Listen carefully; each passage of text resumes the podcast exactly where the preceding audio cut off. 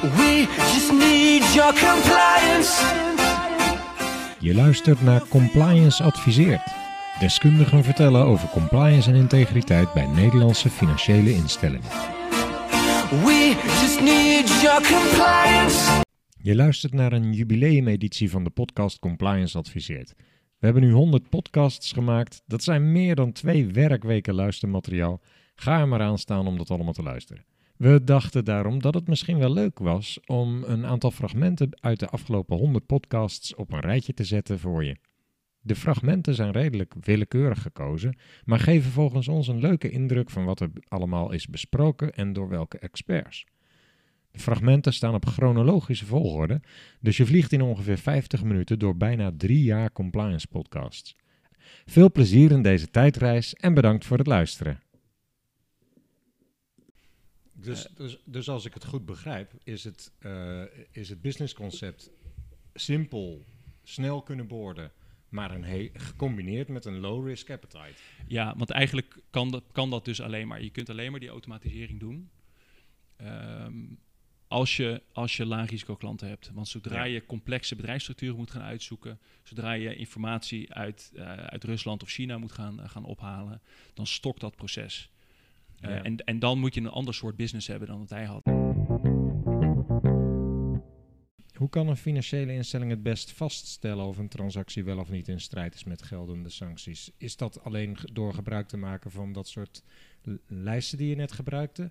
Of moet je als instelling nog meer doen? Bijvoorbeeld ook echt opvragen, uh, toon mij een factuur of wat, wat zou je adviseren? Ja, hier komt de link van de sanctiewet naar de WWFT goed naar voren. Hè. Um, hier zit het op je CDD, je klantonderzoek.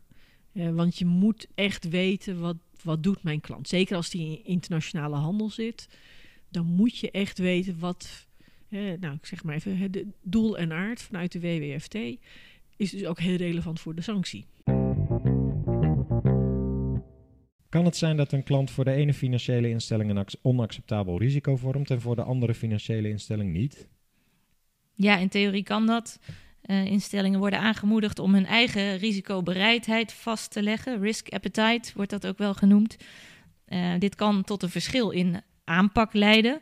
Uh, het beleid van een instelling is een onderdeel van de gehele uh, belangenafweging die moet worden gemaakt en is op zichzelf dus niet doorslaggevend. Uiteindelijk hebben alle banken te maken met uh, hetzelfde juridische kader, maar een verschil in aanpak zie je zeer zeker.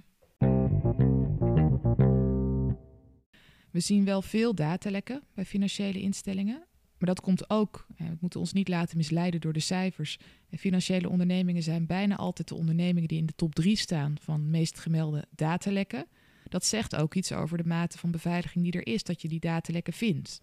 En dat je constateert dat er iets misgaat in je en systemen. Dat je meldt. En dat je ze ook Mhm. meldt. Ja, en dat is sorry. natuurlijk van, van oudsher, dat ja, in een gereguleerde omgeving, zoals financiële instellingen, is men ook meer gewend om dat soort meldplichten op te volgen.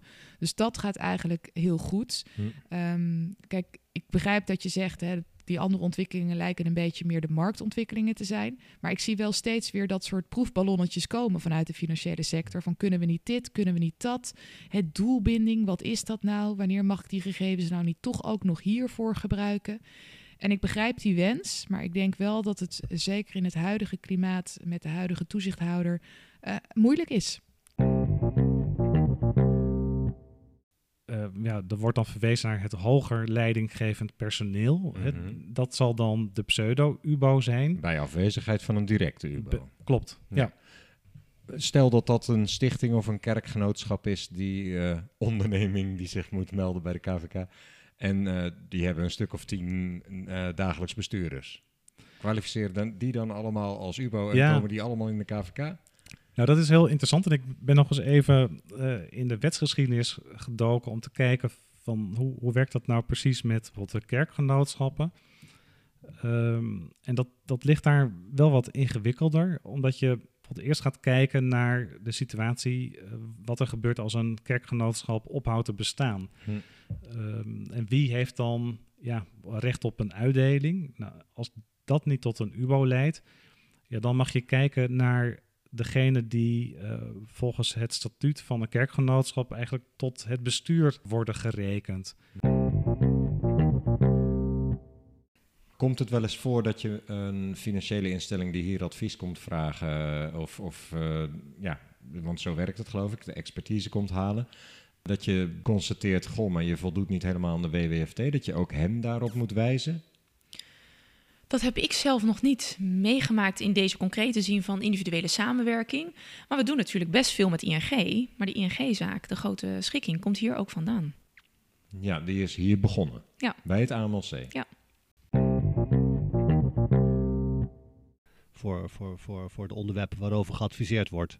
Ja, en, en, en de compliance-functie dient onafhankelijk en effectief te zijn. Onafhankelijk betekent in deze eigenlijk dat de slager niet zijn eigen vlees keurt. Dus compliance officer mag niet zelf taken verrichten waarvoor eigenlijk eerste lijnstaken waarvoor hij zelf toezicht uh, vervolgens houdt en vice versa. En de effectiviteit, dat ziet met name op zaken als toegang tot alle informatie. Er moet voldoende deskundigheid zijn, een rapportagelijn uh, naar het bestuur, zodat die kunnen worden geïnformeerd. Dus eigenlijk meer middelen en dat soort zaken. En wat je ook echt ziet, ook recent, is dat uh, beide toezichthouders ook echt handhaven. Uh, beide op... toezichthouders? Dus ja, uh, dat is goed dat je dat opmerkt. Dat is inderdaad de Nederlandse Bank en ook de Autoriteit Financiële Markten. Mm -hmm. En beide hebben ze natuurlijk hun eigen ondernemingen waar ze op toezien, al dan niet gezamenlijk. En zo is er recent een uitspraak geweest van de AFM. Uh, waarbij werd geoordeeld dat de compliance-functie uh, onvoldoende onafhankelijk en effectief was belegd. En dat zat met name op uh, de werkzaamheden. Maar is ethiek dan, kom, het komt niet alleen neer op de, steeds de vraag stellen, waar, wat is de purpose of uh, being? Um, zijn er ook methoden die je, waar je iets over kunt vertellen, die daarbij guidance kunnen bieden? Er zijn heel veel uh, uh, methoden. Welke heeft jouw voorkeur? nee, zo, zo makkelijk uh, ah, is het. Nee, het is niet dat we een soort gereedschapkist hebben en nou, hier heb je een boor en daar los je de problemen mee op. Nee, nee. nee ik, volgens mij begint het veel meer vanuit een houding. De houding om oprecht de vraag te durven en te blijven stellen: waartoe zijn wij op aarde en wat betekent dat voor de manier waarop wij ons werk doen. En doen we dat dan op een goede manier? Is dit de bedoeling van onze werkzaamheden? Voor de compliance functie. Gewoon omdat als je rule-based regelgeving hebt, dan wordt er ook rule-based toezicht uitgeoefend. Waar zitten, denk je, de voornaamste compliance risico's? Waar, heb, waar worstelen de beleggingsondernemingen het meest mee? Nou, ik denk me dat gewoon, nou ik zeg, in kaart brengen en in kaart houden van al die verplichtingen. Ja, dus het is niet zo dat een van die verplichtingen eruit springt. Dat is het lastigste om compliant mee te zijn. Het is vooral de complexiteit en de hoeveelheid rules waar je allemaal aan moet voldoen.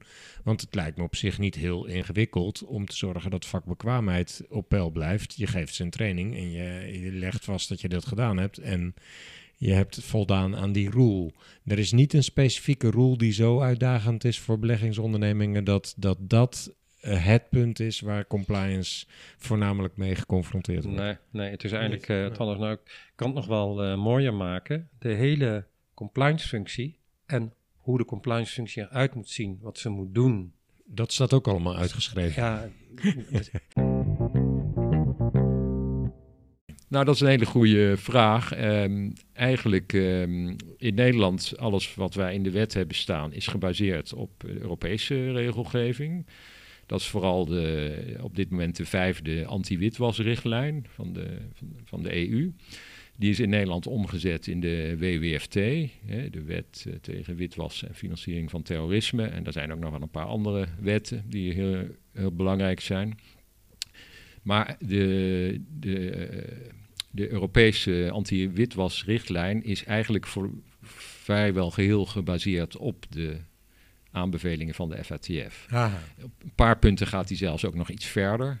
Maar uh, dus al die dingen liggen helemaal in het verlengde van elkaar. Dus op het moment en, dat de FATF een land evalueert, kijken ze eigenlijk in hoeverre zijn onze aanbevelingen in de wet uh, geland. Ja, ja, ja.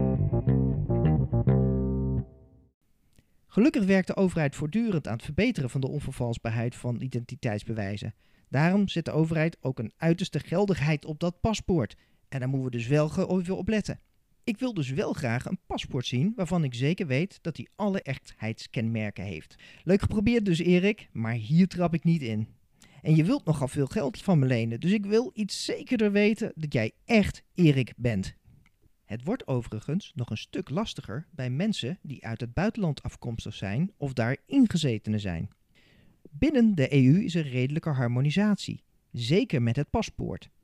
Maar niet-EU-landen zijn nog niet zover dat ze allerlei onvervalsbare kenmerken toevoegen aan je identiteitsbewijs. Riskant dus voor mij om iemand met een buitenlands identiteitsbewijs geld te lenen op basis van alleen een identiteitsbewijs. Nou ja, gelukkig heb ik een Nederlandse identiteitsbewijs die nog niet verlopen is. Maar, ehm, oh, wacht even hoor, dat heb ik niet bij me nu. Ligt denk ik nog ergens thuis. Weet je wat? Ik mail je zo wel even een kopietje van mijn nieuwe identiteitsbewijs, oké? Diensten die kunnen dat dan zo bieden, ja. De interpretatie van DNB is dat, dat je uit moet zoeken als wisseldienst of die cryptocurrencies werkelijk door die koper worden gebruikt of dat ze nog ergens anders landen. Dat is wat je zei? Dat is, ja, dat is de interpretatie inderdaad. En dat is lastig. Als je een analogie mag trekken met de gewone financiële instelling, een, bank, hè, een bankinstelling, zou dat betekenen dat dus iemand die met een pinpas bij, bij een pinautomaat komt, dat de bank zou moeten vaststellen dat degene die de pinpas vast heeft daadwerkelijk de cliënt is. Dus we gaan vandaag van jou horen hoe je voor elkaar krijgt dat ze intrinsiek gemotiveerd zijn om het juiste te doen. Dat zou het mooiste zijn als je dat kunt bereiken. En op jouw vraag, heb je bewustwording nodig voor gedragsverandering? Ja, maar je hebt ook nodig dat de context mensen in staat stelt om het juiste gedrag te vertonen. En dan heb je het over computersystemen die gebruikt worden, de targets die gesteld worden, de cultuur in de organisatie, de wijze van aansturing, de tijd die beschikbaar is om je werk uit te voeren. Dat zijn allemaal dingen die ook heel veel effect hebben op het gedrag wat mensen vertonen. Moet je op zoek gaan naar de waarom is dit gebeurd? Kun je aan de hand van een voorbeeld wellicht uh, uitleggen hoe je dan te werk gaat? Want ja, hoe leg je nou vast of dat gebruikelijk was of niet? Ja, nou wat een interessant voorbeeld is dat er is een klant waarbij in korte tijd relatief grote bedragen over de rekening zagen gaan, die niet op het eerste gezicht uh, logisch leken, ook met een uh, betrokkenheid van een uh, hoogrisicoland als Rusland erbij. Om dit te kunnen duiden hebben wij gelijk contact gelegd ook met de PAM, met de relatiemanager, sorry. om te kijken, wat is het eigenlijk voor klant, wat doen ze en kun je dit kun je deze movement of funds verklaren op een of andere manier. Dat dat onze eerste ingang geeft voor een onderzoek. We hebben natuurlijk ook zelf naar de rekening gekregen, alles bij rijtje gezet en gekeken van ja, wat zien we hier eigenlijk? En dan kun je ook schema's van maken, zodat je het wat meer visueler maakt, zodat het makkelijker is voor jou, maar ook zeker voor een derde om te zien wat is hier nou eigenlijk aan de hand. Ja, visueel maken helpt wel heel ja, vaak. Omdat het als je een Excel-lijst voor je ziet, ja. Heel, heel korte reflectie. Op een gegeven moment uh, hadden Erik, jij en, en Maries uh, echt een, een, heel intense heen en weer, waarbij je uh, Erik van die reflecterende vragen stelde over van, oh, en doe je dit dan in je model, doe je dat dan in je model? Dat gesprek, dat is eigenlijk het soort gesprek wat je als compliance officer dan met je eerste lijn wilt hebben natuurlijk. Hè? Begrijpen van, goh, hoe heb je nou eigenlijk die werkelijkheid versimpeld in je model? Hè? Want dat is wat je doet. Je, je kijkt naar de wereld en je bepaalt wat neem ik mee, wat neem ik niet mee. En daar heb je een paar keer op geprikt. Uh, ja, dat, dat, soort gesprek, dat is eigenlijk uh, het, uh, het wat, je, wat je zou moeten doen als compliance officer als je kijkt naar die modellen. Om dat, dat goed te begrijpen. Dus het was leuk om dat nu al eigenlijk in het klein hier te zien. Nou, dat pikt de luisteraar dus ook maar mooi even mee dan. De vluchtelingenproblematiek dit is natuurlijk een heel groot onderwerp ook op onze agenda. En denk je, wat heeft dat nou met financial crime te maken? Ja, voor mij wel. Mm -hmm. Want als jij daar had gewoond in Aleppo, het is makkelijker om ergens anders opnieuw te beginnen dan terug naar je gebombardeerde huis te gaan. Mm -hmm. Met andere woorden, ja, wie gaat dit allemaal betalen? En, en, en het komt terug als een boemerang, ook op lange termijn. En dat is natuurlijk wel echt iets wat ik dan wel probeer toe te voegen, die awareness, jongens. Kijk, even iets langere termijn dan korte termijn. Nou ja, kleine dingetjes. Maar ja. dat is mijn persoonlijke motivatie. Is, als historicus heb ik geleerd, uh, alles is met elkaar verbonden. Mm -hmm. Achteraf weten we dat niks cultureel, geopolitiek, economisch, financieel, juridisch, alles is met elkaar verbonden. En in dat opzicht leven we in zo'n wereld. En dat is wel waarom ik heel erg van dit vak hou en ook van dit onderwerp. Nou, waar het in de eerste plaats om gaat, is wat je als financiële instelling zelf verwacht van jezelf. De Nederlandse bank die zegt nergens van eh, wat jouw tax integrity risk appetite moet zijn. Die zegt alleen van daar moet je wel over nadenken, die moet je hebben. Ja. Dat is denk ik ook een juiste benadering. Want nogmaals, het gaat er hier niet om een eh, grens aan te bepalen die in de wet staat wanneer iets criminaliteit is. Hier gaat het iets meer om je eigen waarden en inzichten. Ja. En natuurlijk zit er wel een, eh, een eh, zekere mate van, van guidance in vanuit de Nederlandse bank. Dat die geacht wordt, dat je, hè, je wordt geacht agressieve belastingplanning tegen te gaan. Oftewel een lage tax risk appetite. Maar het is zeker niet uitgesloten dat je hem hoog houdt. Alleen dan moet je wel goed nadenken van, van wat betekent dat voor mijn instelling? Voer je daar dan het juiste beleid op? Hou je daar de juiste reserves voor aan voor als het een keertje misgaat met je reputatie? Ja. Dus banken komen hem wel tegen, bijvoorbeeld in de, in de bepaling van hoeveel eigen vermogen ze aan moeten houden. Bijvoorbeeld, dat mag je ook niet eh, aan een klant doorgeven. Nee. Het is voornamelijk eh, dat je niet een opsporingsonderzoek in de weg zit. Helder. Hoe vaak komt het voor dat instellingen voorgenomen transacties melden? Dus dan is er nog nooit een uitgevoerd, maar wat, wanneer heb je het over een voorgenomen transactie die je zou moeten melden? Ja, het komt voor. eh, in, in, de, in de statistieken van de FU zal, zal het niet het, het hoogste percentage zijn, inderdaad. Nee. Eh, maar dat, dat kan verschillende, eh, ja, dat kan heel verschillend zijn. Het kan inderdaad dat een klant eh, iets aankondigt als een grote internationale transactie. Dat je denkt van nou, dit, hier klopt niks van. We gaan hem niet uitvoeren, maar we gaan het wel melden. Eh, het kan ook zijn dat een klant, eh, nou als je het dan niet hebt over een bank, maar over zo'n andere dienstverlener met een goed verhaal komt van ik ga allemaal vastgoed kopen en dit en dat en eh, financiering. Wat zijn mijn risico's? Ja. En ik zou zeggen, eh, zet nou eens bovenaan die lijst het gedrag van mijn eigen medewerkers is het risico. Want eh, we kunnen wel vertrouwen op processen, maar we weten ook allemaal, wij zijn allemaal menselijk, dus we maken fouten in dat proces. Dus het begint daar denk ik mee. En daar dan is te kijken van waar is dat gedragsrisico ofwel in een proces, ofwel als je een, een hele grote eh, bank of verzekeraar bent met allerlei verschillende onderdelen die misschien onder druk staan, waar de cultuur anders is, waar ontslagen gaan vallen, waar de commerciële resultaten onder druk staan, dan weet je eigenlijk daar gaat een gedragsrisico ontstaan. Dus probeer die nou, hotspots, wordt dat dan vaak genoemd, nou eens te identificeren.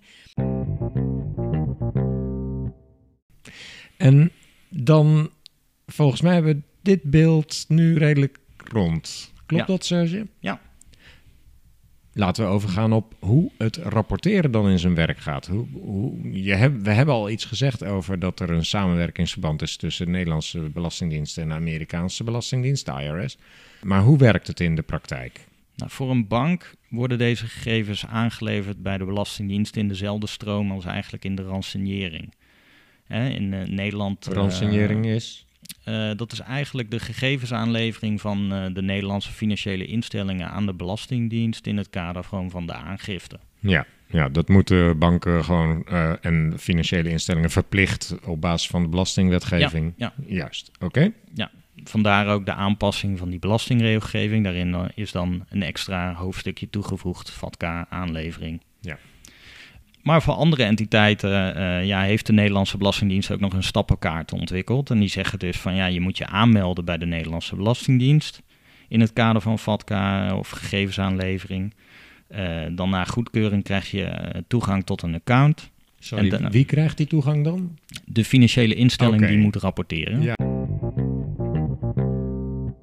Ja, het is een governance model eigenlijk, hè, de Freelance of Defense. Nou ja, oorspronkelijk was het dus een model om risicomanagement invulling te geven. De Mhm. nieuwe vorm wordt nadrukkelijk neergezet als een governance model. Oké. Dus hier haak je al even door naar de nieuwe versie. Nou, dat is interessant. We, we bou- bouwen de spanning graag Ja, op, dus graag. laten we dat nog even uitstellen voor straks. Maar wat houdt dat freelance of defense model dan precies in? Was nog heel kort. Nou, nee, nog, nog, als ik nog heel kort heel even mag. Uiteraard. Ehm, ruim twintig jaar geleden zijn ze dus gestart met de ontwikkeling van het Freelance of Defense model. Het is opvallend dat de eerste echte publicatie over dat model pas plaatsvond in 2013. Toen is er een position paper gepubliceerd. Ja, tot die tijd hebben ze het intern gehouden. Ze hebben dat intern ontwikkeld totdat zij merkten van hé, hey, er is veel meer behoefte ook in, bij andere organisaties aan het gebruik van dit model. En daar, is, daar dienen we veel meer ruchtbaarheid aan te geven. Um, het is ook ondertussen opgenomen in COSO ERM en, um, nou, en allerlei andere sectoren. En, en in, COSO ERM, even Co voluit voor degene die dat niet weten. COSO ERM is inderdaad ook een risk management model, wat ook te, uh, gebaseerd is op enterprise risk management. Juist, ja. En het wordt dus onder andere dus ook door externe toezichthouders in de financiële sector, wordt het ondertussen wel verplicht gesteld. Ja. En dat is een boeiende. Mhm. Want de vraag is, waar staat dat concreet in de wet dat jij expliciet dit model moet handhaven? Dat wilde ik nou net vragen. Ik denk dat je uh, heel goed de combinatie moet zoeken met verschillende elementen. Dat bedoel ik zowel in de mensen die je met transactiemonitoring betrekt, als de software. Hè, dus de, de AI-ontwikkeling. Dus ik denk dat zonder machine learning kun je als bank niet in de toekomst goed transactie monitoren, want het is onbetaalbaar om allemaal mensen aan het werk te houden, om dat allemaal handmatig, denk aan je Excelletje, Mhm. na te gaan kijken. Dus je hebt die ontwikkelingen nodig, je hebt die investeringen nodig, maar je hebt ook een heel divers scala aan mensen nodig om het goed in te richten. Dus inderdaad, wat ik al aangaf, het is echt een data-driven onderwerp geworden, waar in het verleden was het echt gewoon iets van compliance. Compliance moest dat maar doen. Ik denk dat het toch veel op het voorstellingsvermogen van de ontwikkelaars eh, aankomt. Je moet je kunnen voorstellen op wat voor manier iets ongebruikelijk zou kunnen zijn ten opzichte van iets wat gebruikelijk is. Ja, en dat is natuurlijk eh, het hele lastige, is dat je, je moet eigenlijk de witwassers voor zijn. Maar die maken er een dagtaak van om nieuwe dingen te bedenken, Mhm. om de boel te belazeren. Mhm. En ja, als je de structuur af en toe tegenkomt die ze bedenken, dat is echt ingenieus. Daar kun je bijna respect voor hebben. Mhm. Hoe slim ze af en toe de structuren inrichten om te zorgen dat ze de, de, de illegale geldstromen kunnen witwassen. Nou, als er nog witwassers zijn die luisteren, bel me dan even. Dan kunnen we die een goede baan vragen, geven precies. bij de bank. En dan kun je net zo goed Nou, je, verdienen. je zou misschien inderdaad een soort eh, ethical hackers moeten zoeken... die Ja, dan eh, vanuit ja. de witwaspraktijk eh, komen helpen. Zijn ervaringsdeskundigen. ja. Ja, dat is inderdaad een, eh, een goede vraag. Ja, vraag maar eens aan, aan een klant, joh, wat is jouw totale vermogen? Ik denk dat een, een klant daar echt wel over na moet denken. Als ik jou vraag, Erik, joh, wat is jouw totale vermogen? Ja, ga, ga alles maar eens op een rij zetten. Zeer omvangrijk. Zeer Ja. omvangrijk, dat Ja. dacht ik al. Eh, maar zet dan dat alles maar eens even op een rij. Hè? Je, je, je, je vermogen, je schulden. Als je alles op een rij zet, ja, hoe omvangrijk is jouw vermogen? Daarbij gaat het bijvoorbeeld ook om vastgoed. Ja, dat gaat echt om... eh, Niet alleen liquide middelen. Nee, dus. echt vermogen in de breedste zin. Dus inderdaad vastgoed, jachten, auto's, kunst. eh, maar liquide middelen, aandelenpakketten. Hè, als je het hebt over eh, eh, soms ook zeer vermogende partijen... die vaak ook aan het hoofd staan van een grote conglomeraat aan bedrijven. Nou, vaak is dat een, eh, wel een uitdaging om dat in beeld te brengen. En als je in de virtuele valuta zit, kan dat Zeker, dat is- enorm verschillen natuurlijk per dag. Ja, dat kan enorm verschillen, inderdaad. Dat fluctueert enorm. Daarnaast is dat natuurlijk niet altijd... eh, voor verantwoordelijk is. Op basis van de leidraad van de Nederlandse Bank zou je niet kunnen zeggen dat is de, mijn methode. Je moet er zelf nog wel iets aan toevoegen, eh, de manier waarop je het zelf wil benaderen. Nou, ik zou wel verwachten dat je zelf ook vastlegt in een beleidsdocument wat je methode is. Dus Ja, een, ja. soort, ja, een soort policy, kan je SIRA-policy kan je het noemen, waarin je zegt met welke frequentie je de SIRA zal updaten, welke event triggers er zijn, welke waarden je dus aan likelihood en impact eh, hangt, hoe je de effectiviteit van beheersmaatregelen toetst, wie waarvoor verantwoordelijk is en op welk moment. Ja, dat zet leg je in een apart. We gaan iets veranderen in de opzet van Compliance Adviseert. En dat willen we graag even kort toelichten. Frederik, leuk dat je hier bent. Ja, dankjewel, Erik. Onze trouwe luisteraars kennen jou natuurlijk al. Je was onlangs te gast in Compliance Adviseert. Dat bracht mij eigenlijk op het idee om eens te vragen of jij misschien eh, vaker een rol zou willen spelen in Compliance Adviseert. Hoe, hoe vond je dat, Frederik? Ja, eerlijk gezegd vond ik dat best wel een eer. Vond het heel erg leuk om te horen. En ja, ik eh, wist eigenlijk al gelijk eh, dat ik dat wilde doen. Ik ben geen jurist, jij wel. Ik heb wel eens dat ik de jurisprudentie lees en dat ik dan een uitspraak van de rechter lees. En dan heb je al eh, gelezen wat voor redenatie eraan vooraf gaat. Dus dan heb je al een idee, nou het gaat waarschijnlijk naar, eh, ze zijn het eens met de bank of niet. Maar waar moet je nou precies op letten om te weten wie nou in het gelijk gesteld is? Want dat is niet, vind ik, altijd even duidelijk. Ah, ja. Misschien ligt het aan mij hoor, maar... Ja, nee, je bent op zoek naar een soort magische formule. Ja. Waarom staat er niet gewoon, ja hoor, die persoon heeft gelijk, klaar. Uh, ja, nou, eigenlijk staat het met kleurtjes rood. Ja. nee, uh, goeie vraag. Um, ja, het, le het, het, leest natuurlijk heel, heel, heel, heel nauw. Um, ik moet, ik moet gewoon, en, en daarom ben ik ook vaak ook best wel lang mee bezig. Ik moet me er ook altijd even op stoeien. Uh, wat, wat helpt is gewoon duidelijk. Bijvoorbeeld als staat onderneming A, onderneming B, onderneming C. Om dat gewoon even op papier te zetten. Oké, okay, dus die wie, wie is. Van ja, precies. Precies. Goeie, ja. En dat is getuige 1, dat is getuige 2. En dit, dus dat, dat helpt om het een beetje duidelijk voor jezelf te maken. De ondertitel van het NRC-artikel waarop je reageerde op LinkedIn luidde: Minister Grapperhaus, Justitie en Veiligheid, voerde een drugsoorlog met beperkte middelen en wisselend resultaat. Het artikel beschrijft verder de pogingen van Grapperhaus om misdaad te bestrijden en de verslagenheid na de moord op advocaat Dirk Wiersum en vervolgens de op misdaad verslaggever Peter R. Vries. Hoe groot is het probleem in Nederland eigenlijk echt? Ja, dat is, dat is, ja, dat is net zoiets als dat zeg maar uh, de, de Titanic afvoer op een berg en dacht van nou, hij valt wel mee. En dus, maar je ziet niet wat eronder zit, zeg maar. Dus het is wel een beetje het probleem van de, het, het stuk wat je niet ziet. Maar ik denk wel dat als we kijken naar wat we wel zien, dat we wel echt een fors probleem hebben. Niet alleen in intensiteit, maar ook in datgene wat je dus minder ziet, maar in omvang en aantallen. Maar juist die intensiteit en die gewelddadige kant, die zeggen mij iets over de omvang. Want dan zijn namelijk ook de belangen gigantisch. En is men zo ver gekomen dat men om zijn belangen veilig te stellen, het volkomen gelegitimeerd vindt om een einde te maken aan de levens van wie dan ook maar. Want, en wie dan So writing this consultation is based on something you saw in practice, something that went really devastating wrong. Yes, that's that's right. So we have I, I mentioned that we carry out implementation reviews of competent authorities to AML CFT supervision. And in that context, we speak not only to the supervisors, but also to financial institutions and FIUs to really get a complete picture of how AML supervision is approached in a member state. And it's in that context that we first noticed that, for example, when speaking to compliance officers or financial institutions, that the role they have and the seniority they have and the experience they have is handled very differently in member states. And also then, of course, following up with supervisors directly, we found that, you know, the, way that they approach those functions and the expectations they have on financial institutions in that regard are very Nou, vooral uh, dat, dat geduld vereist is. Hè? De, de instelling heeft een lange adem nodig, want voordat je een, uh, een uitkomst hebt, dan ben je zo een paar jaar verder. Dus dat, dat zou ik er in één zin over willen zeggen. Goed. Hoe vaak heb je in de praktijk al klanten bijgestaan in zaken tegen toezichthouders? Ja, be best vaak. Ik heb vanochtend nog even gekeken op rechtspraak.nl, want dat is de beste manier om, om mijn geheugen op te frissen.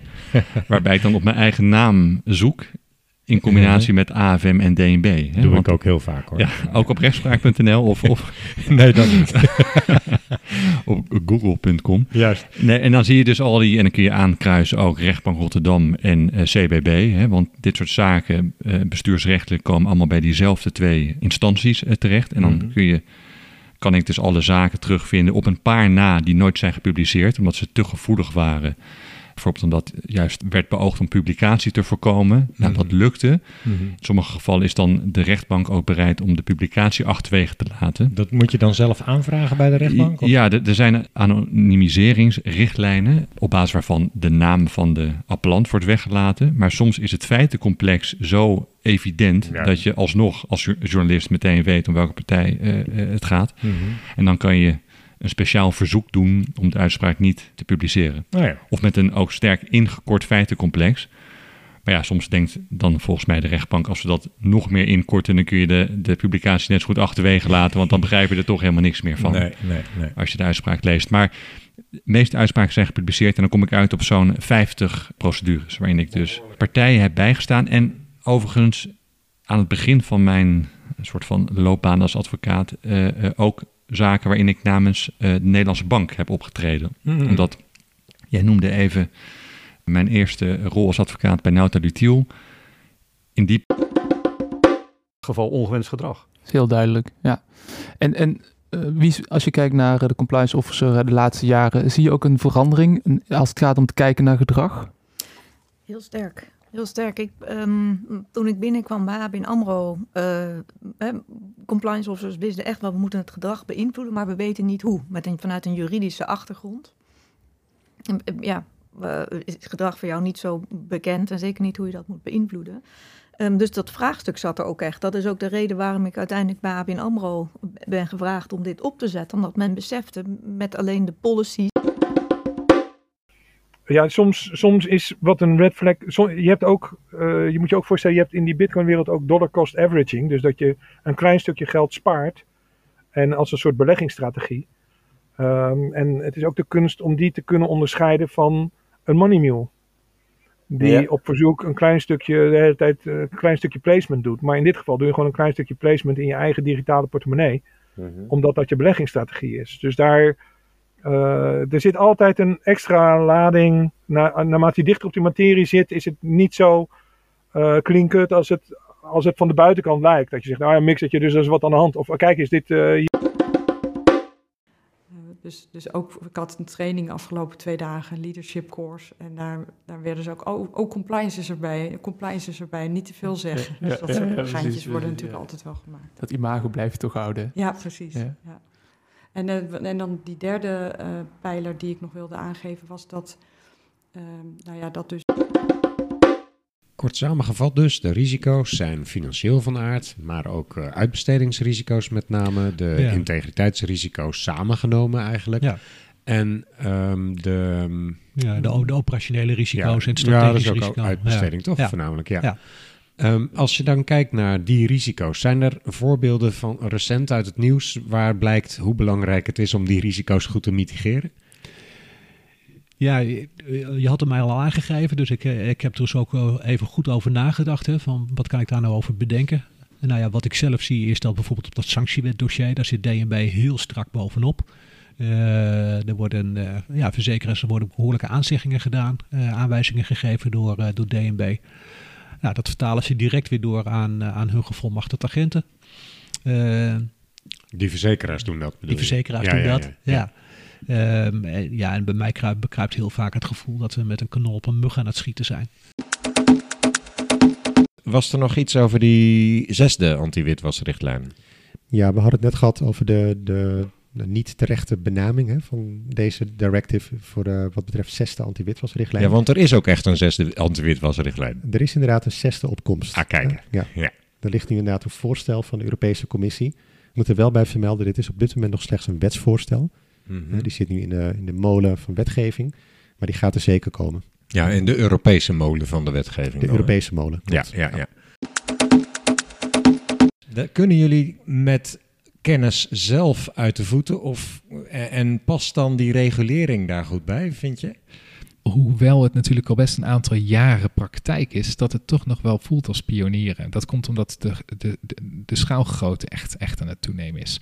En als die schaalgrootte toeneemt, is de vraag of wet en regelgeving echt technologie-neutraal is, hoe dat, uh, hoe dat werkt. En ik denk dat veel nog is opgeschreven vanuit het traditioneel denkpatroon. En dat we echt wel goede stappen zien. Je ziet er veel aandacht voor. Hè? Dus je ziet... wat, wat, voor traditioneel denkpatroon bedoel je dan precies? Wat, ja, wat ik, wat ik bedoel is bijvoorbeeld het feit natuurlijk dat um, nou, blockchains die hebben allemaal wel hun eigen nou, hun eigen concept. Maar als je bijvoorbeeld even, toch, even, toch even naar die bitcoin uh, gaat, hè, dan is dat best wel gedecentraliseerd natuurlijk, hoe dat werkt. Mm-hmm. De vraag is of wet en regelgeving eigenlijk wel voldoende rekening houdt met decentralisering. Nu blijft er na onderzoek ook nog een restcategorie over. Echt waarschijnlijk iets mis mee. Wat, wat, wat doe je daarmee? Uh, we hebben het al in het eerder, uh, eerder in het gesprek gehad over uh, die mensen die je gaat afsluiten. Maar, en, en mensen die je misschien nog eens naar een verklaring gaat vragen. Maar er blijft dus uh, meldingen. Die mensen die die onderzoeken doen, doen die zelf ook de FIU-meldingen, wat jou betreft? Hoe zou jij dat inrichten? Ja, Of- die bereiden ze wel voor. Uh, formeel uh, moet de compliance officer, die heeft de FIU, die, die moet een rol hebben in, in de melding aan de, aan de FIU. Dus, moet. dus- Is dat wettelijk een verplichting? Ja. Dus, Ja. dus wat voor rol dan? Kan die het ook delegeren? Die- of? Nou ja, die, wat je vaak ziet, en dat heeft ook wel mijn voorkeur, is dat de compliance officer niet direct uh, uh, zicht heeft op wat er nou precies aan de hand is. Terwijl de teams die die onderzoeken doen, wat vaak eerste lijns werk is, ja. uh, het wel hebben. Dus een hele melding voorbereiden wordt vaak door dat soort teams gedaan. Mhm. Je hebt misschien wel een BKR-toetsing en, en er zijn nog veel meer dingen bekendbaar. Ja, dan, dan begin ik die volgens steeds minder interessant te vinden. Uh, want dat zegt heel veel ook over het verleden en over misstap. Mm-hmm. En het enige wat ik dan interessant vind uh, aan de volg, uh, want iemand anders maakt voor mij een afweging. Dus het enige wat de VOG op een gegeven moment aan mij vertelt, is dat daar een afweging is gemaakt dat er crimineel niet iets gebeurd is wat haak staat op de functie. Maar het feit dat iemand een VOG heeft gekregen, wil nog steeds niet zeggen dat er geen veroordeling was. Uh, dus voor mij heeft die VOG aan zich niet zoveel uh, waarde. Als, die, als die veroordeeld is, zou dat toch uit die VOG moeten blijken? Nee hoor. Waarom niet? Je vraagt een VOG aan op basis van een risicoprofiel. Ja, ja. En dat betekent dat uh, afhankelijk van het risicoprofiel wat jij aangeeft, uh, worden niet alle strafbare feiten meegenomen. Ja, maar die zijn dan ook dus niet zo relevant. Mochten wij van mening zijn dat het dermate ernstig is dat zo'n maatregel niet afdoende is, um, bijvoorbeeld omdat er bij herhaling sprake is van overtredingen, uh, omdat de instelling uh, onwillig is of omdat de instelling uh, niet erkent of herkent dat zij een overtreding zijn, daar waar ze dat wel hadden moeten, um, kunnen wij ook opschalen naar formele maatregelen. Mhm. Nou, daarbij kijken we naar zowel de herstel uh, kant. Dus wordt de problematiek hersteld, wordt aan de wet weer voldaan en wordt gekeken naar bestraffing. Voor herstel kunnen wij een aanwijzing opleggen of een last onder dwangsom. En een verschil daartussen is dat bij een last onder dwangsom, uh, naast dat wij kenbaar maken en eisen wat er aan herstel moet worden gepleegd, dat er ook een verbeuring is van een dwangsom op het moment dat op het moment dat ze dat zouden moeten doen, niet wordt voldaan aan uh, de eisen die wij gesteld hebben. Dus die eisen maken ook concreet op die datum verwachten we dat, het, dat er dit en dat bereikt is. Klopt. Ja, wat we dan ook, ook in het verleden wel gezien hebben, is dat uh, uh, organisaties bijvoorbeeld een, een meldprocedure maakten en een vertrouwenspersoon aanstelden en dachten van nou, nu zijn we klaar. Hè, dus we hebben iemand uh, bij wie die klokkenluider terecht kan. En we hebben een, uh, een meldprocedure. Nou, we zijn klaar. Ja, dat is iets waar ik nu eigenlijk al, al vijf jaar tegen ageer. En dat is, want het is zo dat die, die, die, die vertrouwenspersoon, de rol van die vertrouwenspersoon is dat hij een melder adviseert en ondersteunt. En normaal gesproken gaat een vertrouwenspersoon, die gaat dus geen onderzoek doen. Die gaat geen onafhankelijk onderzoek doen, want ja, die is niet onafhankelijk. Die moet die melder ondersteunen. Dat wordt nog wel eens een keer vergeten in, in organisaties. Hè, dus dan wordt er gezegd van ja, goed, we hebben toch een meldloket. Ja, oké, okay, maar wat doe je? Op een gegeven moment raak je het volk zodanig dat ze juist misschien meer achter hun leider gaan staan. Mhm. Mm. Dus je wil aan de ene kant wel de, ja, de kleptocraten, de, de leiders, de oligarchen, de uh, legerleiding, al die partijen wil je aanpakken. Tegelijkertijd wil je ook aan het volk laten zien van jongens, uh, dit is niet tegen jullie, dit is Poetins oorlog. Ja. Maar je, je, ziet wel dat ze nu op, uh, op twee gedachten hinken. Hè? Want aan de ene kant is altijd het idee geweest van targeted sanctions. Hè? Dus ja. je raakt de mensen die je wil raken en de bevolking niet. Maar nu natuurlijk met SWIFT, dat is natuurlijk een, een paardenmiddel. Ja. Um, dan ook weer niet alle banken die dan van SWIFT uh, worden afgesloten. Het zijn er zeven. Misschien even wat SWIFT. Hè? Kun je heel kort uitleggen wat, wat SWIFT precies is? Ja. En wat, uh, SWIFT is eigenlijk heel plat gezegd een uh, berichtenverkeerssysteem. Dus banken wisselen daarmee berichten met elkaar uit. En als je aangesloten bent op Swift, dan weet je ook, hey, die ander is, is die ander ook daadwerkelijk en is betrouwbaar. En nou, we zitten allemaal in hetzelfde groepje, zullen we maar zeggen. Ehm, en dat uh, ja, maakt het dat transacties kunnen plaatsvinden. En het is niet alleen transacties, hè. je hebt verschillende soorten berichten. En, en hoe makkelijk is het dan om overzicht te krijgen over waar je eigenlijk allemaal aan wil voldoen? Ik, ik kan me voorstellen, hè? Ja, dat is het, uh, stevig. Ja, dat, want je, nou ja. ik herinner me jouw opsomming van die vier uh, invalshoeken. ja. ja. En dan nog de generieke lijnen overheen. Nou ja, het, het, belangrijkste is inderdaad dat je dus, wat ik net al zei... Uh, ik had een, een, keer een cliënt die had alle wetten op een rij gezet... die Loepna net aan het begin allemaal heeft opgestomd. Van nou, daar moeten we allemaal voldoen. En daar heb ik een heel compliance, had, hè, die had die instelling een heel compliance programma voor in uh, opgeschreven. En uiteindelijk had ik de vraag gesteld: zo van ja, maar waar zijn je, zitten nou je grootste risico's? Hè? Want je hoeft niet al die wet en regelgeving in beeld te brengen en daar soort Precies. beleid, een compliance beleid op te gaan nee. zetten. Nee, nee, dat, dat, is ondoenlijk. Ja. Zeker in de zorgsector, dat is niet te doen. Nee, en je moet ook keuzes maken. Je moet keuzes maken. Ja. Dan hebben ze de Mutual Evaluation Rapport, de MER. Die kun je gewoon op internet ook vinden van die landen. Mhm. En die zijn heel erg instructief. Daar kan ik vinden van wat, hoe zit het uh, op het gebied van um, de WWFT, uh, eh, de naleving van de WWFT. En hoe zit het op het gebied van naleving van het wetboek van strafrecht? En dat gaat over witwassen, omneming. Eigenlijk al mijn onderwerpen zitten in, dat, in het FTF-assessment. Is dat misschien ook het hoofddoel van de training die ze jou dan vragen om te verzorgen? Dat ze gaan voldoen aan de FATF-aanbevelingen? Ja, dat is niet mijn, per se mijn doel, hè, maar het is wel hun doel. Dus ik, ik, ik, help daarbij. Ja. En, en wie nodigt jou nou precies uit dan? Zijn dat die officieren van justitie zelf of rechterlijke macht? Of is het meer de overheid die zegt, ja, we willen aan die FATF-doelstellingen voldoen? Dat zijn, heel, dat, is, dat, zijn, dat is altijd heel doorzichtig, ondoorzichtig, sorry, heel ondoorzichtig, uh, okay. dit soort dingen. Maar er ligt natuurlijk een enorme verantwoordelijkheid bij directies en leidinggevenden om te zorgen dat dit gedrag gewoon niet voorkomt. Ja. Weet je, dat is echt wat mij betreft. Um, het is jammer dat we bij vertrouwenszonen zijn begonnen en dat we nu pas gaan beseffen: oh ja, eigenlijk moeten directies en leidinggevenden moeten ook iets. En gelukkig zien we die beweging nu gaande. Dat is fijn van 40 jaar dit proces lopen. Dan zie je ook de stappen. Dat steeds meer organisaties dat gelukkig gaan doen. En daar word ik wel heel blij van. Ja. Het is nog niet heel veel, maar ik word er wel blij van wat ik zie. Hoe zit dat? Uh, mag ik jou dat persoonlijk eens vragen? Vind je het niet ook een bredere verantwoordelijkheid dan alleen zorgen dat de bank er niet bij betrokken raakt? Het is toch ook iets voor de samenleving? Ja, dat vind ik een hele goede vraag. En dat is eigenlijk ook uh, het tweede aspect uh, wat ik belangrijk vind. En zoals het ook wel in de policy verwoord staat, is natuurlijk niet alleen dat we als bank een wettelijke verplichting hebben, maar dat we daar ook zeker een intrinsieke motivatie hebben, ook gekoppeld aan de strategie van de bank, om daar een bijdrage aan te leveren. Ja, want en dat geldt voor alle, alle medewerkers. Al die medewerkers maken ook deel uit ja. van deze samenleving.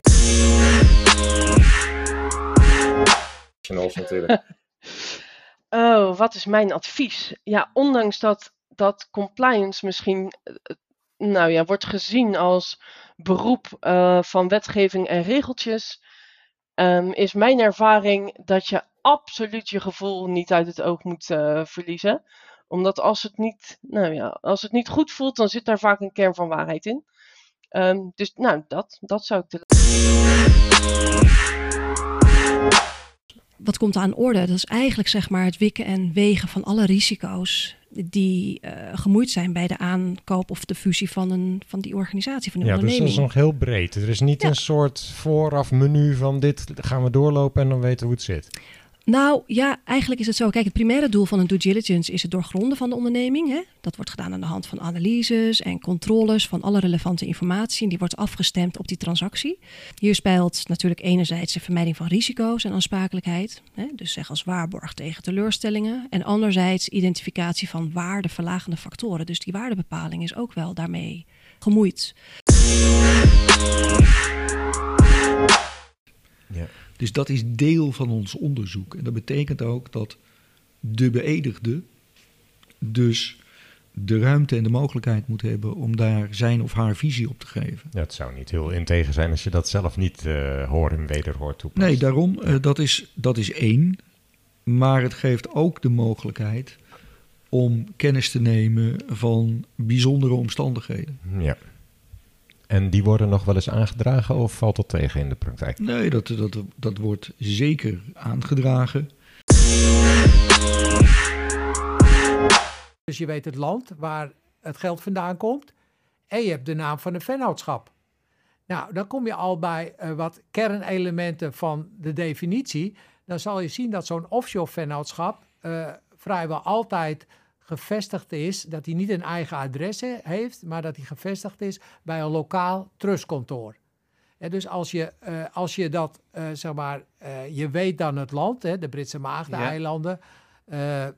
dan, dan kan je heel makkelijk het adres achterhalen, dat heb je dan al. Dan kan je ook makkelijk achterhalen dat op dat adres een trust en company service provider, zo heet dat dan, in, mm -hmm. daar zit. Dan kan je ook makkelijk achterhalen dat die vennootschap wordt bestuurd door een nominee director. Ja. Uh, uh, en wat je ook dan nog kan achterhalen, is dat je weet dat in de meeste van die landen zero tax is. Het is een vrijstelling van belastingheffing. En dat draagt allemaal bij aan anonimiteit van die UBO. Ja. Want als een overheid geen informatie heeft, hè, dus die vennootschappen hoeven geen belastingaangifte te doen, zoals jij en ik. Hè, geen, uh, niet inkomstenbelasting, geen, geen winstbelasting, dat is allemaal nul. Ja. Dus die overheid die heeft eigenlijk geen informatie van die entiteiten. Dus eigenlijk, ik hoor je dus eigenlijk drie dingen zeggen. Dus het gaat, je, je ziet altijd een verband met een lokaal trustkantoor. Ja. Klopt. Daaraan gekoppeld dan ook een nominee director. Ja. En dus ook hè, vaak een jurisdictie waar zero tax is. Ja. En, en de laatste zei er ook nog, dat gaat momenteel een steeds grotere rol spelen dat je, wat, dat noemen ze substance. Dat is eigenlijk mm. een, een, fiscale term. Ja. En dat, dat... Uh, wat moeten we precies verstaan onder ESG? Ja, dus ESG is eigenlijk een brede term voor het in kaart brengen van environmental, social en governance. Dus milieu, sociaal en bestuursfactoren in financiële beslissingen. Dus als je terug gaat relateren aan financiële beslissingen, het is om te zorgen dat de mogelijke negatieve effecten juist wel mee worden genomen in die negatieve berekening. Het is nu nog echt een containerbegrip. Het is niet altijd duidelijk wat het allemaal betekent. Dat vinden wij zelf ook nog toen we gingen nadenken over deze podcast. Wat is ESG nou?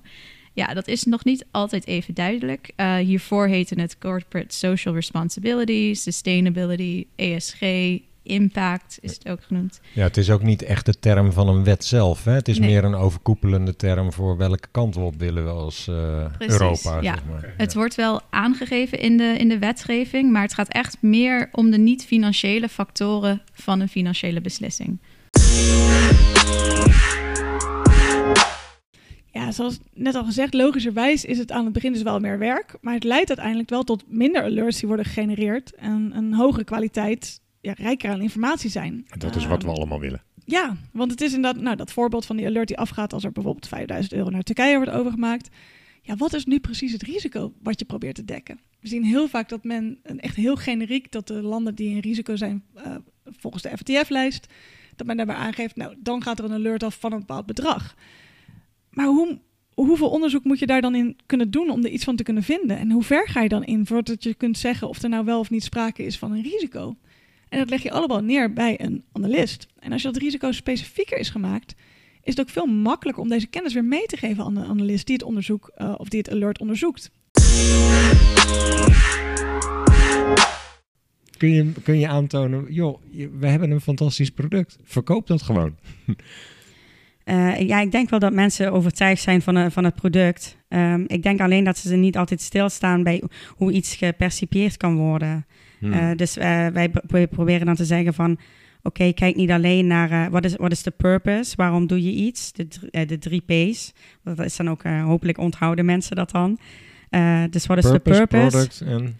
No purpose. En dan perception, hoe Oh. kan het gepercipieerd worden? Ja, ja. En dan als laatste heb je het juiste proces gevolgd. De achterliggende gedachte bij, dat, bij die geheimhoudingsplicht is? Nou, de achterliggende gedachte is dat ehm, ja, eh, als je eigenlijk eh, verder niks meer hebt als, eh, als cliënt, moet je toch altijd nog een vertrouwensman, vertrouwensvrouw hebben met wie je je juridische positie kunt bespreken. en je daarover kunt laten adviseren. Waarbij het belangrijk is om te weten dat het merendeel van de rechtszaken tegen de overheid is. Dus uh, de overheid moet niet uiteindelijk dan zeggen, weet je wat, uh, ik begin een strafzaak tegen jou bijvoorbeeld.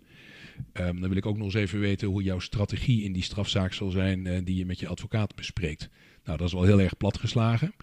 Maar uh, het, een onafhankelijke positie van de advocaat, um, die partijdig bezig is voor, zijn, voor zijn cliënt, rechtsbijstand verleent aan die cliënt, is in een democratische samenleving gewoon ongelooflijk belangrijk, zodat iedereen ja, op basis van de grondrechten en het EVRM uiteindelijk altijd een verdediging kan hebben tegen de staat die achter hem aankomt. En uiteindelijk probeer je te ondersteunen om binnen de gestelde kaders, en dan niet alleen de wet en regelgeving, dus de naleving, maar ook de andere kaders die gelden binnen een organisatie. Dus hoeveel risico wil een organisatie nemen om de doelen te bereiken? Um, om daar in dat speelveld en ook nou ja, de, de, de mensen uh, binnen de organisatie die dat gezamenlijk proberen te bereiken, om daar je weg in te vinden binnen jouw eigen normen en waarden. Mhm. En ik denk dat dat altijd de dynamiek is. Maar dat praat ik eigenlijk niet alleen over compliance professional, maar voor alle medewerkers. Dat je moet zorgen dat de medewerkers passen binnen de cultuur en de kerndoelen. En, uh, Waar je met z'n allen naar streeft. Precies. En als dat niet werkt, dan, dan uh, ben je sowieso niet overbodig. Want dan ben je denk ik heel hard nodig uh, binnen een organisatie. Nou ja, dat is mooi om dat zo neergezet te hebben. Want ik, daar kan ik me ook wel in vinden. Maar hoe weet je dat voordat je ergens begint?